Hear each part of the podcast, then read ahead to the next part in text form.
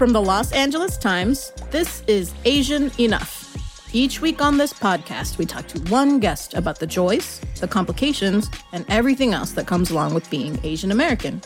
I'm Tracy Brown. And I'm Johana Bhuiyan.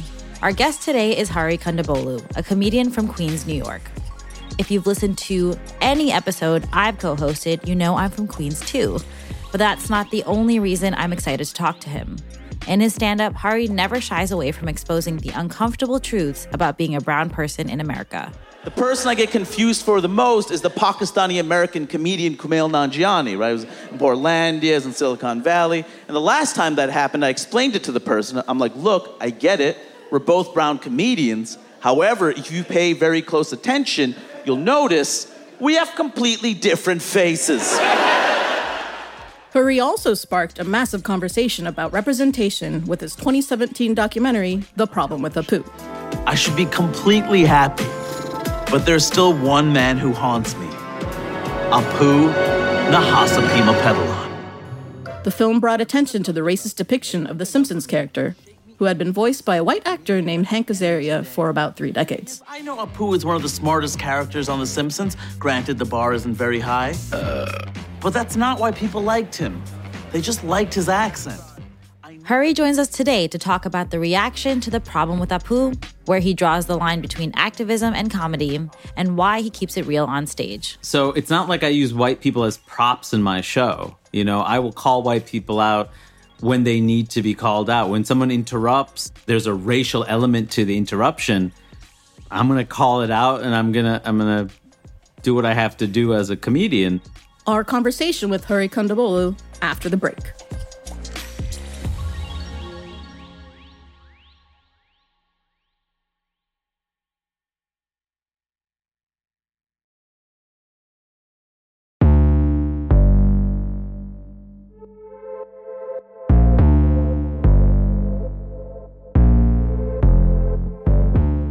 Welcome back to Asian Enough. Without further ado, here's our conversation with comedian, writer, and filmmaker Hari Kondabolu. We're here because we're interested in your story, Hari. You're probably best known as a comedian and a filmmaker, um, but you're also a podcast host of Politically Re-Active with W. Kamau Bell. Uh, you're a writer, but there's a through line through all this work, right? Your social commentary. You discuss race and uh, politics and social justice Yes. But when you started out in comedy, were you trying to be a political comedian? Like, how did that become part of your act? You know, it's it's funny because I use the word political now because it's easy for people to understand, but I myself don't see myself that way. And I'll do the evolution, at least with my thinking about it. If we're going to allow me to be self indulgent, I'll go all in. Please. when I started, I just wanted to make people laugh which is, I think, very fair. I'm 16, 17 years old in high school. I loved stand up comedy. I'd seen a ton of it. And what I knew was that impressions of my parents or goofy Indian impressions worked. I knew like playing off stereotypes work. It wasn't subverting them, it was straight up using them. And it was effective. And so that's what I did. And part of me feels some shame. And the other part of me is like, I was 17. Like, you know, I, especially in that time period, how was I supposed to know better? Or how else? Like, I didn't have any experiences. And so I think that was what I started with until I was maybe like 19. About post 9 11, all of a sudden I'm questioning what it is that I'm talking about on stage. And I'm only doing stand up in college at this point. But it, it was something that meant a lot to me and that I was constantly writing. And I was wondering, what is it that I'm saying when I talk about this stuff, especially post 9 11. It's like, you know, already I see the limited representation has hurt us in terms of deportations and detentions and hate crimes, and I'm not contributing anything positive to that. And then I saw Paul Mooney perform in Washington, D.C. Paul Mooney, of course, wrote for Richard Pryor, recently passed away, one of the greatest comics uh, of all time, and particularly with race. I drive down the street, they turn the other way. If I stop at a red light, they lock the doors. I'm tired of going into stores to shop. I start a parade. 12 white people follow me around. Can I help you? Can I help you? Only one works there. The show that I saw him do in DC that was three hours long, I learned that you could challenge an audience in ways I didn't think you could. And that white people walking out of your show could be seen as a badge of honor and not as I'm failing. And maybe comedy isn't for everybody. Not and maybe my comedy isn't for everybody and it doesn't need to be. Mm-hmm. I get it late on a Friday night. You don't want to hear about colonialism. Fair enough. Maybe I wasn't the right person for your bachelorette party. I get it. I get it. I'm not I this was a mistake for all parties involved. But I do think ultimately you should say what you believe and you, you should say your truth. And so I started becoming political. And I definitely saw myself as wanting to be a quote unquote political comic, right? Like someone who talked about race and talked about politics. And it was very deliberate. And, you know, I moved to Seattle. I was working as an immigrant rights organizer doing comedy at night. And certainly I viewed myself as like, I'm doing political comedy. And I think, especially as I've gotten older, as I've toured, as I've written, I don't see myself as a political comic because that means that the things I'm saying are under the bubble of political versus I'm talking about day to day lived experiences. Like racism is not political, it's a lived experience, right? Oppression is not a political. Speaking up about oppression is as political as not speaking up about oppression. They're equally political if we're going to call one political. So to me, it's like I get it as a phrase, a shorthand, like he, oh, he's going to talk about controversial things. He's going to talk about whatever politics means to you. It's useful in bringing people to the shows right? And it's useful when you know you're sending a press release out. And it's useful because the new york times called me that. But in other ways i think it um, restricts what you can do with the art. And i also think it becomes less effective uh, when people might not agree with you you know i think it's more effective to make thoughtful, funny, personal art that does that quote unquote political work, but doesn't, you know, frame itself as that. The goal is to make the best, most thoughtful art possible. If it's good, it makes impact. If it doesn't do that, it's failed and somewhat masturbatory. Like that's not what ar- art needs to be effective, you know, in its ability to spread and reach people. Yeah, and you you actually talked about this a little bit on a recent interview with the Daily Beast. Like you said that you wanted to be more vulnerable in your comedy. Yeah. I mean, what why do you want to be more vulnerable? Why do you want to share more of yourself in your set? And in the past, did you know who you are? Did being a, a brown person, an Indian person, someone who's also politically vocal, kind of factor into your decision not to be as vulnerable in your comedy? You know, I think for most comedians, usually you start with stuff that makes people laugh and you go with the personal first because it's the most accessible. And then if people go into like political topics or larger things, it's kind of inward going out. Mm-hmm. Do you know what I mean? And I kind of started the other way, which is why I still talk about like topics like race and gender and sexuality and things that I feel like people have a stake in that actually mm-hmm. matter, right? But also, it became a convenient way to hide myself through my politics. You never actually know who I am. You know what I feel based on what I'm saying, but you don't actually know who I am. You don't actually know my experiences unless they're in the context of a joke.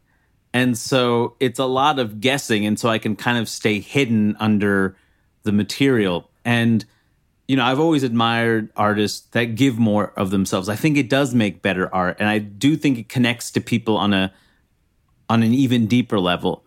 And one thing that perhaps I think makes some of this more relatable to people, the things I'm saying about race or whatever else, is them getting to know me, actually getting to know me.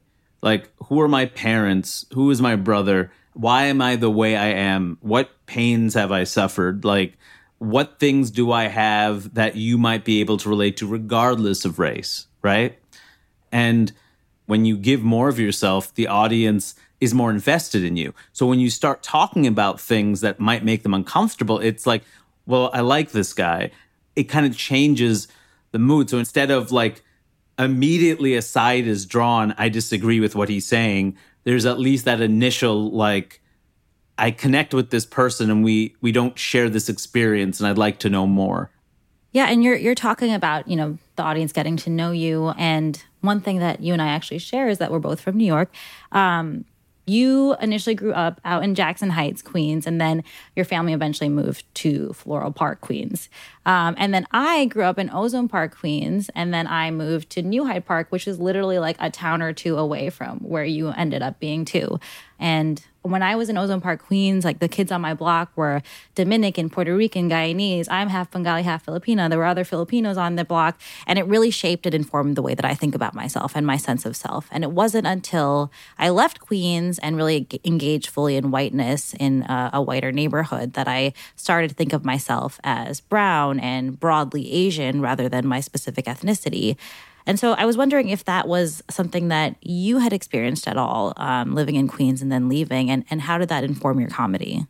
So, Floral Park, Queens had a growing Indian community when we moved there. It was a primarily uh, it was a Malayali community, um, like from Kerala, but we were Telugus. The only Telugus I actually knew were my family that were in that neighborhood. But there were lots of brown people. So Jackson Heights is like super super diverse. It's the most diverse place of the most diverse borough, right in New York, which is so incredibly Yeah. diverse. So it was the same thing you had said. Like I didn't really identify as Asian till like college. You know what I mean? As more of a political idea, if anything, because I went to college in Maine.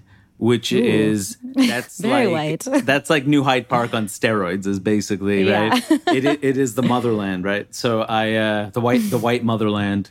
Um, so that's when it hit me that like uh, all this nuance that is in my identity that I'm discovering as I'm getting older is irrelevant in a place where I'm just other.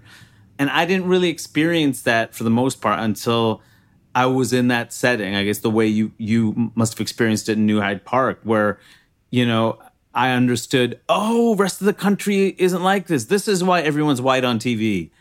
This is why nobody looks like you know what what I grew up with at home. It's because this is the country.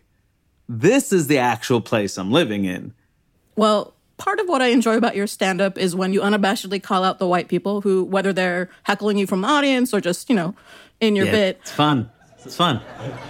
Some of you seem to be really enjoying this, and some of you uh, are white. Now, I'm gonna. so, the next three jokes are about the environment. Um, I don't really want to talk about the environment right now, but it seems like that usually is the progressive issue that makes white people most comfortable, right? So we're gonna we'll talk. Oh, it's for everybody. This is the environment. It's always a good time.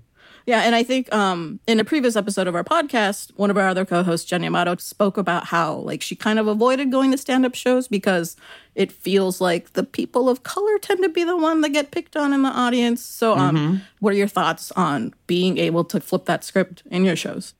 I mean, it's it's. I wouldn't say completely flip the script because you know, in the situations where people of color get made fun of, there is no provoking. It's like when me and my friends, when we were 17, 18, 19 years old, used to go to comedy in the city, and they put us in the front row. It's because we were targets for certain types of jokes, and like, oh, he has some Indian jokes. Well, there's an Indian guy right there. Let's put him in up front. You know what I mean? We were props in someone else's show.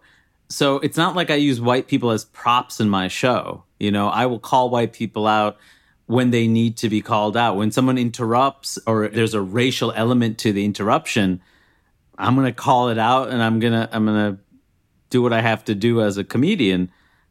But when I talk about like whiteness or you know stories about white people and racism, it's also really about me and my experience with whiteness and racism, right? It isn't like white people are like this or white people do this or that. It's like no, this is how it's affected me for the most part and this is how it shows up. And I'm only going after individuals if they choose to disrupt the show. And I've had that happen enough times. And in liberal cities, in Ann Arbor, Michigan, I had a guy yell out, Hail Trump in like the middle of my show in Ann Arbor, Michigan. And I tore him a new one and it was really fun. but that's not what I planned to do. You know, my art is, I, I write things and I'm, I'm proud of what I write. And that's what I want to share. Yeah, I mean, it's funny. I, I've had like a very uncomfortable experience recently at a comedy show, and not Yeah. for like the reasons you're saying, but you kind of have talked about like moving away from self-deprecating humor, even though Yeah. it's sort of about yourself. Um, but I went to, I brought my husband to Vegas for his birthday because what's better than taking two Muslims who don't drink or gamble to Vegas? but we went to like we did what Muslims could do, like go to the comedy shows and go to like magic shows. And so we went to the Laugh Factory. And like from the moment we landed, right? Like there were thin blue line shirts and Yeah. like unmasked, unvaxxed, and whatever, unafraid shirts and things like that. I'm already bracing myself. Like I'm a hijabi, I'm scared, and I'm like, all right, I'm gonna try to enjoy myself as much as possible. Right, So I went and we went to this show, and it was like majority white audience and i was like okay like we'll see what happens the opening act was a black comedian and the the headliner was a black comedian as well the opening act like made jokes about himself and his family and his friends and they were like sometimes played into tropes about black people right and this audience was like hooting and hollering, like laughing. They thought it was the funniest thing in the world. There was a group of women in front of me who were really drunk and let it be known they were Trump supporters several times throughout the show. Thought it was like the funniest thing in the world. The headliner was making fun of black people, but also making fun of white people. And the audience was silent. Like, not even like reacting to it at all. Like some I heard the Trump supporting women be like, "Oh, this is racist." And I was like, "It's not a safe space for me to be like, actually racism requires a system of oppression to back it up." No. So I was like, "I'm not going to say that right now." No, no, the Laugh Factory isn't the best place for that. I would say. Yeah. So, um, so, I, but like, I think the thing that made me so uncomfortable with the first act was that, you know, he's not necessarily making black people the punchline, but like because he is black and it is like he's talking about his life, like the black community became the punchline and they loved it. Like the white audience was like eating it up.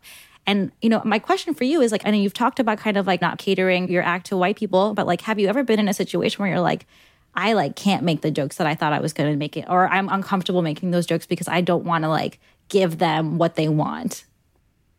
No, because I don't really have jokes that get quote unquote give them what they want anymore. I think I did at a certain point. Yeah. I think there was definitely I'll give them one and I'll do one, and I'll give them one and I'll do one, and then after a point I'm like, this isn't fun.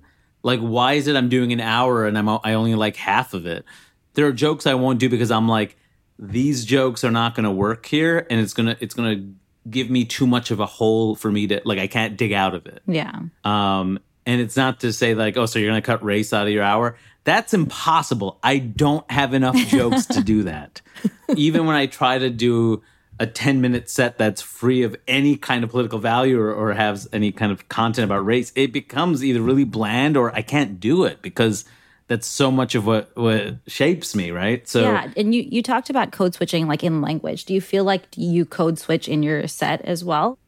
I don't know if it's really code switching as much as it's like this joke is not going to get to punchline three tonight. I don't mm. think. Uh, you know, I don't. I think we're going to get this far, and then we're going to have to go elsewhere because there's, you know, there is a degree of uh, the audience getting raced out. You know, especially if it's a white majority audience, even if they're liberal or whatever. And so I also know there's only so many times I can either talk about race with some audiences or even just say the phrase white mm-hmm. people. Just to say that maybe I could even get away with talking about race all the time if I don't say those words. It's as ridiculous as that. You know, Right. the, the phrase white people isn't a slur, yet I, I think it feels like a slur to a lot of white people who aren't used to being named. And so just naming it feels like an insult in a strange way. It creates discomfort. Yeah, I'm so glad you mentioned the white people thing because I think that's honestly what set people off in that audience. They were like, "Oh my god." Like what you said, white people, and part of it is like, yeah, like they don't like being named, but it's also like it's because a lot of white people, when they say black people, when they say brown people, when they say Mexican people, they are using it as a slur, and to use it back to them, they feel like is an insult, and it's like the only reason you would think that is if you were you trying to insult me when you were naming me. Mm-hmm. so that I mean, it's funny because you know Paul Mooney on his first album Race, he's talking about white people not being able to take jokes about them. They can be racist against anybody, but if it's flipped, they mm-hmm. can't handle it. They walk out of here, and in the show, a couple leaves, a white couple leaves right in the beginning, almost on cue. Because white people are very sensitive. You have to remember that. Oh, they kill me with their sensitivity. So sensitive.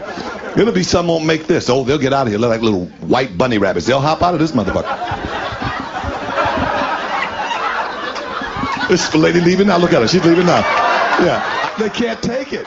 I'm telling you, I know white folks. They can't. It's funny that we're talking almost 30 years later and it's still the same kind of dynamics. Like, who gets to tell the story? You know, can I be in power when I tell the story? That's a lot of it, too. Like, when I'm saying white people, what I'm also doing is naming you because I have power in this situation. I have the mic, people are listening to me, and guess what? A lot of them are mm-hmm. laughing. So I'm in charge here. After the break, we talk to Hari about the problem with Apu. Don't go anywhere.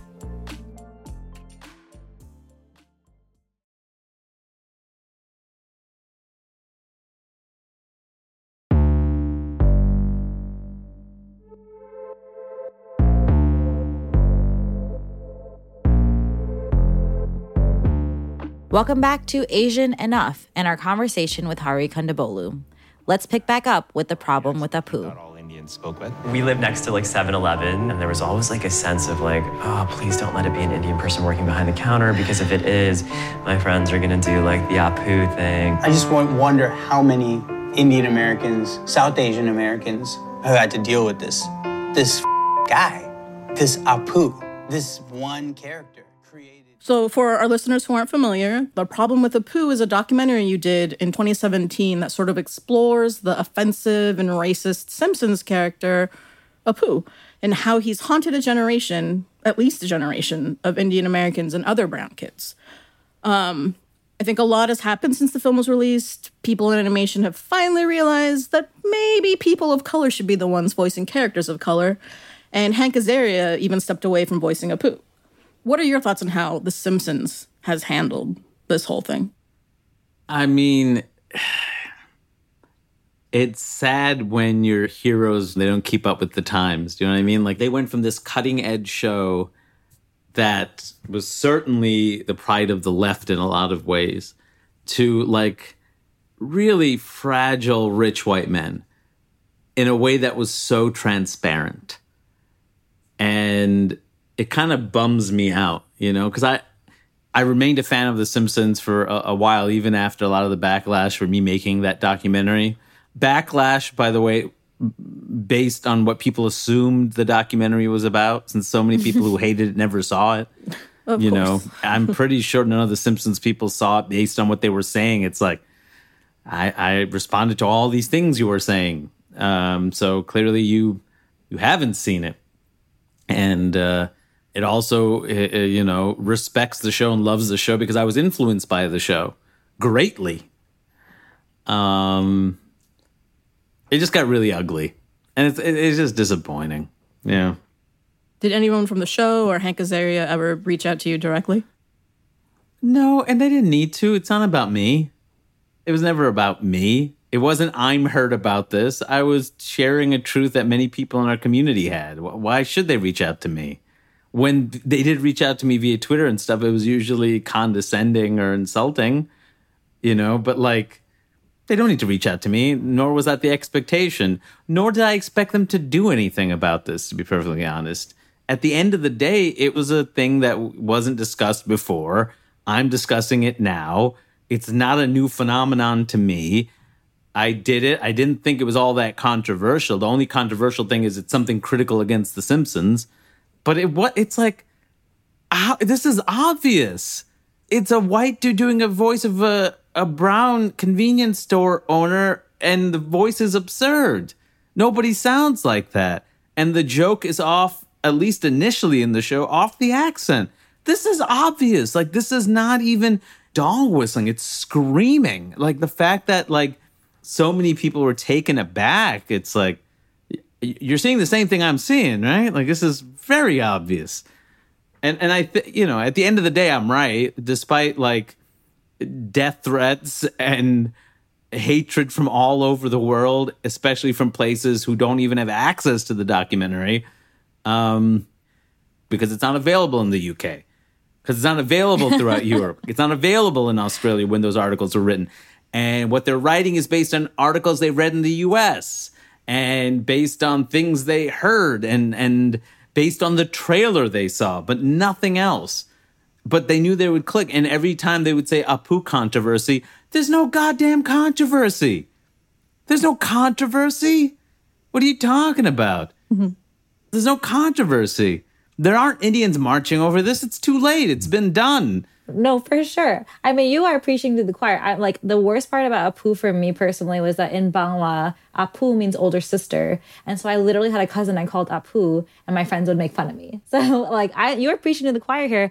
Um, but yeah, you weren't just right. Like after the documentary and after like Hank walked away from his role, or around the time that he did, like other people started to like walk away from their role. So like there was you started a conversation that then had an impact. Do you feel at all vindicated that your documentary made an impact?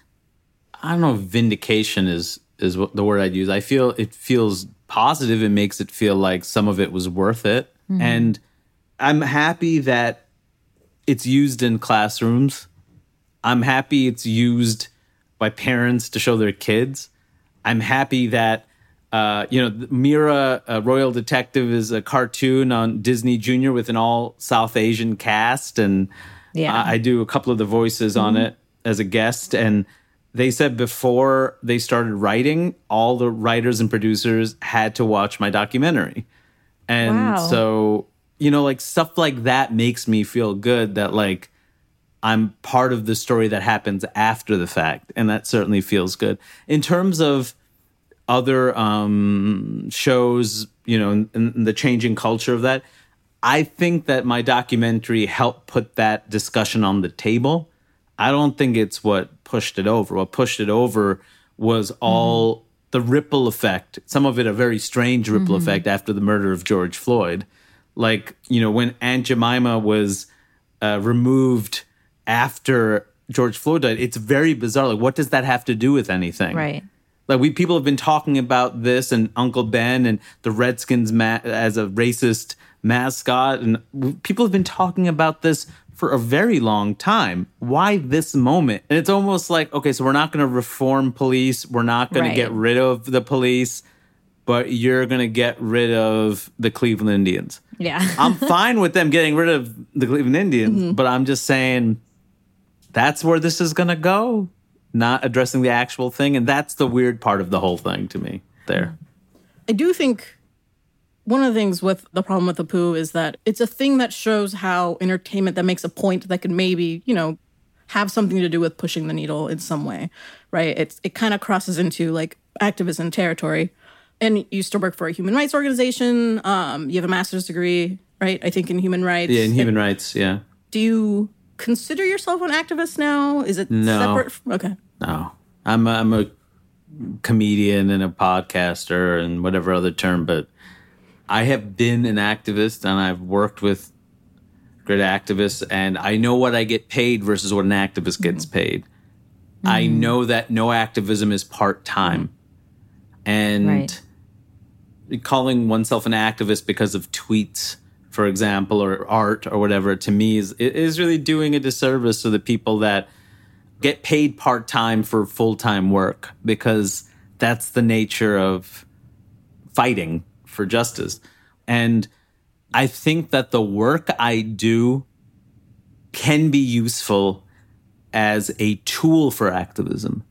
That other people can, whether it's teachers or whatever else, using my work and uh, for maybe it's educational, maybe it's a way to introduce a more complicated topic or it makes people who are actually doing the work feel good because it makes them laugh. But that's not the same thing as actually doing the work. You've talked a little bit about how your comedy has kind of evolved over time. I mean, we are sort of in, not sort of, I mean, like, I'm not gonna like mince words. Like, we're in like a really shitty time politically. It's extremely polarizing. Like, sooner or later, the problem with Apu is gonna be like critical race theory and it's not gonna be allowed to be taught in schools, right? Like, Right, right. We're like, I mean, how do you see like the future of your career going? How do you see it evolving and, and like, and how do you expect it to sort of respond to what's going on right now? I, I don't know. I mean, I, I, don't- I won't stop talking about, you know, what's happening in the world and what I care about.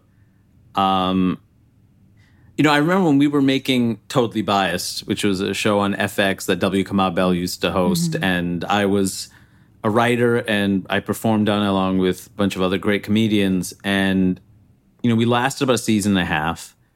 And we were ahead of our time by at least four or five years because the stuff we talked about on that show was a lot of the stuff I'm seeing now being discussed in a lot, even late night shows, you know, whether it's police brutality or uh, transgender issues or um, immigration, like the way we talk about it, especially with a degree of uh, righteous ind- indignation. I was going to say anger. I'm like, it's not anger. It's more than that. You know, like that w- was new and very much loved by the community that loved it, but it didn't last. And I, I kind of feel that way. Like I feel like I've been doing some of this work for a really long time, and it's just cool now that people are starting to to like, oh, this is really cool, or this mm-hmm. is. I mean, I, I think about ideas I, I've pitched for TV and stuff, and even now I think about it, and it's certainly better than it ever has been. Like mm. in terms of representation and opportunities for you know historically marginalized groups, this right now is the golden era. But at the same time, it's still this idea of well, how many people are going to relate to that? Will enough people relate to this to be worth buying? Will enough people be able to relate to this um, for it to be financially viable? Um, which always frustrates me because, like, it's not like uh, you know because we're not white, we're aliens that are completely separated from the human experience, and I feel like it never gives people enough credit that like they won't figure it out. Yeah, it'll be a little confusing. Like, oh, I didn't know they ate that or said that or that's how that religion worked. But after that, it's the same stuff: pressure and and love and hate and resentment and you know devotion to family, the split between family and public life. Like that's the same stuff for everybody. Just looks different.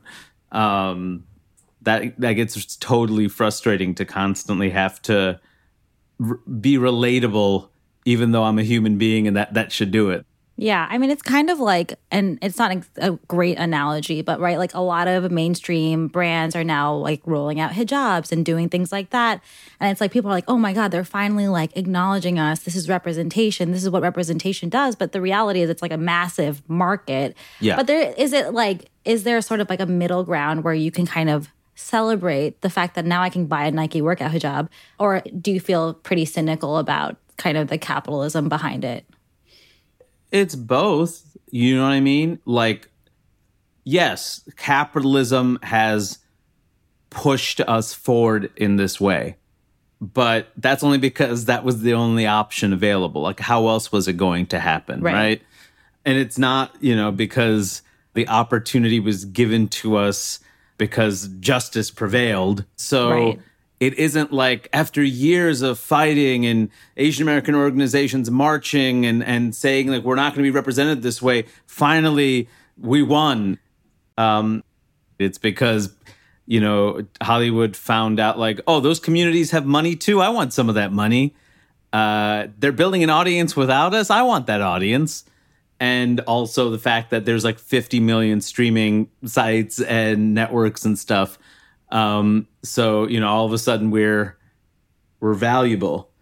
Um, I think people, you know, who are making decisions realize there is money here.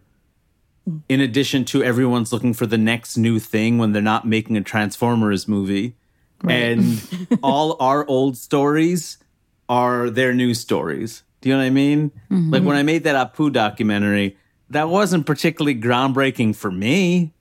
It, it when mm. South Asians say thank you for making that, it's not thank you for making that. I learned a lot. Right. I didn't know this racism thing was an issue. I didn't know I was being made fun of. I just thought they were paying respect to my parents with that accent that sounds nothing like them.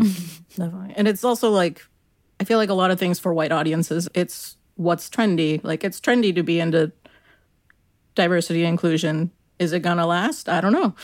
like, we've seen this cycle and conversation for so long. I mean, that's the that's the thing. It's the fear that it's to go away, and I'm I'm also I think that's part of the cynicism too. Like I, part of me thinks it won't just because there's still money to be made. Yeah, but I mean, is it a problem? Like, if we're taking advantage of this like moment where people want to invest their resources into diversity, into identity, into talking about things that we haven't been able to talk about, even if we're having to dumb it down, are we starting off on the wrong foot if we're starting back at 101 in, in order to kind of appeal to this audience that's finally interested in us?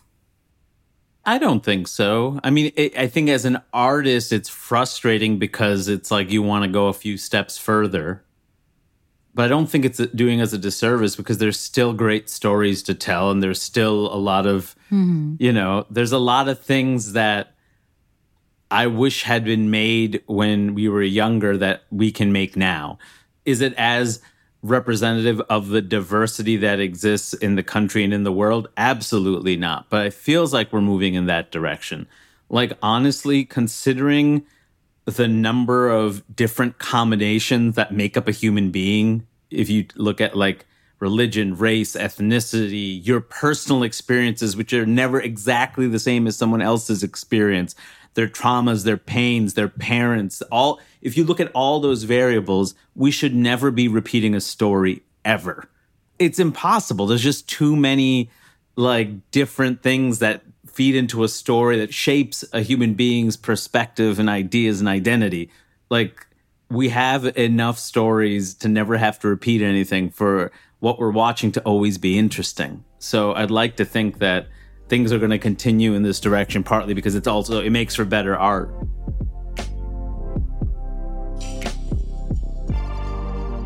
Before we let you go, we wanted to do our weekly segment that we uh, call Asian Enough Confessions. And it's the part of the show where we, you know, talk about a moment or something more broad about something about us that has made us feel like we're not, maybe not Asian enough. One game I have never played is when people are like, hey, you speak Japanese, say something Japanese. Like, I hate that game. Um, occasionally, if someone has like a specific question, like, how do you say hello or something, like, maybe I'll play. Um, and I also have grown very accustomed to just using like the anglicized words of like popular Japanese words that kind of been absorbed, like karaoke. I say karaoke, you know, stuff like that. But I've I'd done it so long that a non-Asian friend of mine once was talking about a friend of his that lives in Japan who is white and looks at me and goes, "You know what? He probably speaks Japanese better than you." Oh my god. and uh, I as a like a native fluent speaker, it was like I didn't know how to react to that point other than to like laugh it off. Mm-hmm. Like, do I stand my ground? But also, I don't want to speak Japanese just to speak Japanese. To prove that you speak better Japanese than this white dude who lives in Japan. Yeah. Yeah. They're basically asking you to like be Japanese for them. Like prove to them that you're Japanese enough. Yeah. And I'm like, but I am, and I can I am without having to play this game. Yeah. what do you have for us, Johana? I actually, so, you know, I, I feel like I'm really, um, being from New York, I feel like I've like engaged with so many different cultures and I'm like, I've worked really hard to like educate myself about all these different cultures. But I've found, especially in preparing for this podcast, like that I just don't know enough about Filipino or Bengali history. And I'm half Filipina, half Bengali. And I'm like just starting to right those wrongs, right? Like I'm reading Empire of Care by this like really incredible Filipino professor about like how the boom of Filipino nurses in the US is like a product of colonialism or and and just like things like that. And it's extremely embarrassing. Like I could probably like spit facts about other people's cultures and I like cannot. I'm just learning really about like my family's role in like the Bangladesh Pakistan War, which my grandma and my family like played like a, a, pretty interesting role in, like in a, in a very small way. And I'm like, why didn't I know any of this? I'm like out here telling people about their lives and their culture, and I'm like, I don't know, I I can I have no idea what happened in Bangladesh and the Philippines. Um, so it's really embarrassing, but I'm trying to right that wrong right now. I do want to channel uh, one of our earlier guests, Min Jin Lee, when I say it's not on you if the education system failed you and you don't learn the stuff. I'm going to blame this on my parents because I started asking them questions and then suddenly there's so many stories and I'm like, where were these stories when like my brain was a sponge and not just like a solid rock that like nothing can penetrate anymore? All right, Hari, we gave you some time. What do you got for us? yes. I feel like it's hard for me to not feel like brown enough. I'm like the dude that made the Apu documentary. Like that buys you major cred. Do you know what I mean? Yeah. But at the same time, I think when I really feel it is when I'm around like the brown literati, you know, like the mm. most like educated South Asians who know like like I don't know anything about Jiddu Krishnamurti. like it's like it's like this is he, he mm-hmm. was a philosopher, right? Was that I don't know. It's like that's when I feel it the most. Mm-hmm. like no, I did not read that book by Salman Rushdie. Was I supposed to read? It's like that kind of like man, I'm able to bullshit until I'm hit with like the actual like substance of South Asian diasporic literature and like stuff that I'm like I, I should read more. Uh, so that that's certainly a moment. Another moment is whenever if I go to an Indian restaurant with someone who who isn't Indian and, and they're asking me questions about things, like what the things are, and I'm like, you know, I end up just saying, well, you know, I'm South Indian, so you know, this is North Indian, so I, you know, I- it's completely different. And the truth of the matter is, I probably should know what it is I'm eating. I should know something. I should know what's. No clue. No clue. Do you have an Asian enough confession that you want to share with us? Call us at 213 986 5652. That's 213 986 5652. We share our confessions each week. So now, please, share yours. Hi, my name is Brittany Smith, and I'm calling for an Asian Enough confession. My Asian Enough confession is that um, being a Filipino American, I cannot tan. I have a white dad, and uh, anytime I go out in the sun, I just burn like a lobster, and it makes me feel very inadequate. Love the show. Thanks so much for what you guys do. Bye. And that's a wrap for this week's episode of Asian Enough. Thank you so much to Hari Kondabolu for joining us. If you enjoyed this episode, why don't you show us some love? Leave us a review on Apple Podcasts or follow us on Instagram at Asian Enough Pod. Asian Enough is hosted by me, Johana Bhuiyan. And by me, Tracy Brown. Our producer is Asal Ehsanipour, and our senior producer is Heba Elorbany. Our editor is Shani Hilton. Our engineer is Mike Heflin. Our original music was composed by Andrew Eapen. This podcast was created by Jen Yamato and Frank Shyong. Special thanks to Clint Schaff, Ben Muessig, James Reed, and Matt Brennan. This podcast is dedicated to the memory of our founding producer, Lina Anwar. Asian Enough will be back next week with a brand new episode. But I won't be because this is actually my last episode. I have loved going on this journey with all of you, and I've loved co hosting so many episodes with you, Tracy. I'm going to really miss being on this podcast.